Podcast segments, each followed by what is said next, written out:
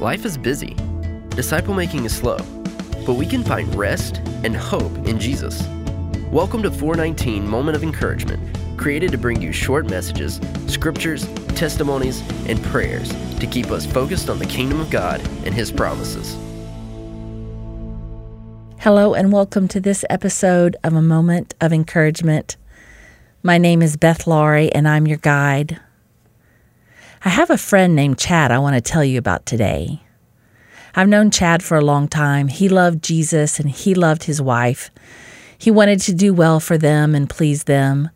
So Chad got a better job trying to provide for his family because uh, they were young and they were just starting to have children. Chad started working harder and longer hours as he moved up the corporate ladder. He had high integrity, and his supervisors saw potential in Chad. They praised his work, and that made Chad feel very proud.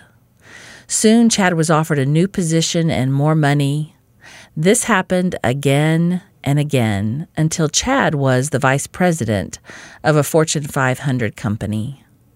He had a corner office with glass and a view and all the luxuries of life. But somewhere along the way, Chad had moved from providing for his family to seeing his work as his purpose and his identity. That his making money for the stakeholders was so important. Chad had hardly, Chad hardly had a relationship with his wife or his children anymore.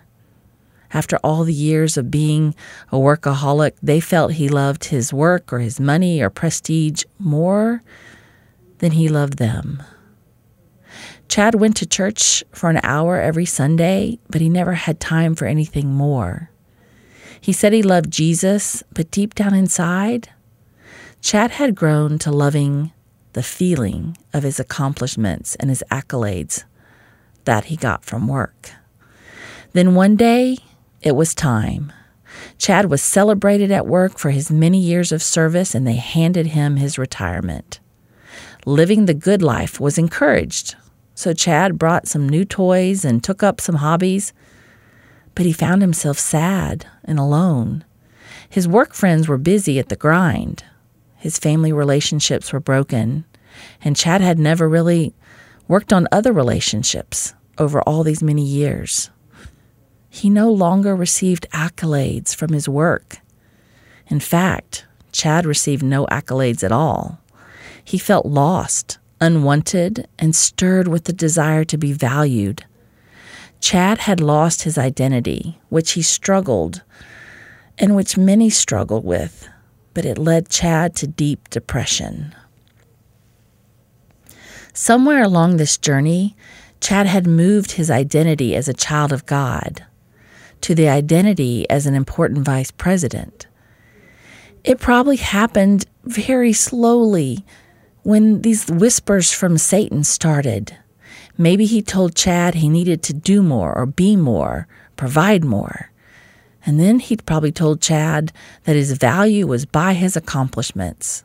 And then later on, Satan told Chad, "You have no value at all." See, Satan loves to come to tempt us, to make us believe lies about ourselves, that we're not good enough, we're not lovable, we're not wanted, or we're not worthy. But not so in the kingdom of God. God sees us as valued and loved because we are His. We are His image bearers. He sees us as important, not by what we do, but by who we belong to, Him. Genesis one, twenty-six through twenty-eight announces that human beings are made in the image of God. Then God said, "Let us make man in our image, according to our likeness. Let them rule over the fish of the sea, and over the birds of the sky, and over the cattle, and over all the earth." And God created man in His own image. In the image of God, He created him. Male and female, He created them. Our worth is connected to our Creator. If God is great and His worth is unmeasurable, then human beings made in His image must have great value too. Don't think of image bearers like you see a family resemblance in a picture. We are image bearers more as a whole and more like a reflection in a mirror, maybe turned on an angle. Think of like a rearview mirror. You don't see yourself in the rearview mirror. You see what's around you. Well, the same is true with us as image bearers. We don't see ourselves, but we see God in the in the mirror, right? And God reflects his love and goodness and his provisions on us, and we reflect them into the world. We reflect God by our Christ-like behaviors. That reflects his image into the world. And then when we praise God and show others how to notice and praise God, we reflect God's greatness back to him.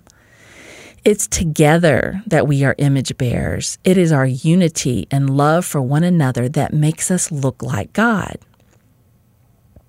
So truly, our identity is our ability to reflect God as his image bearer.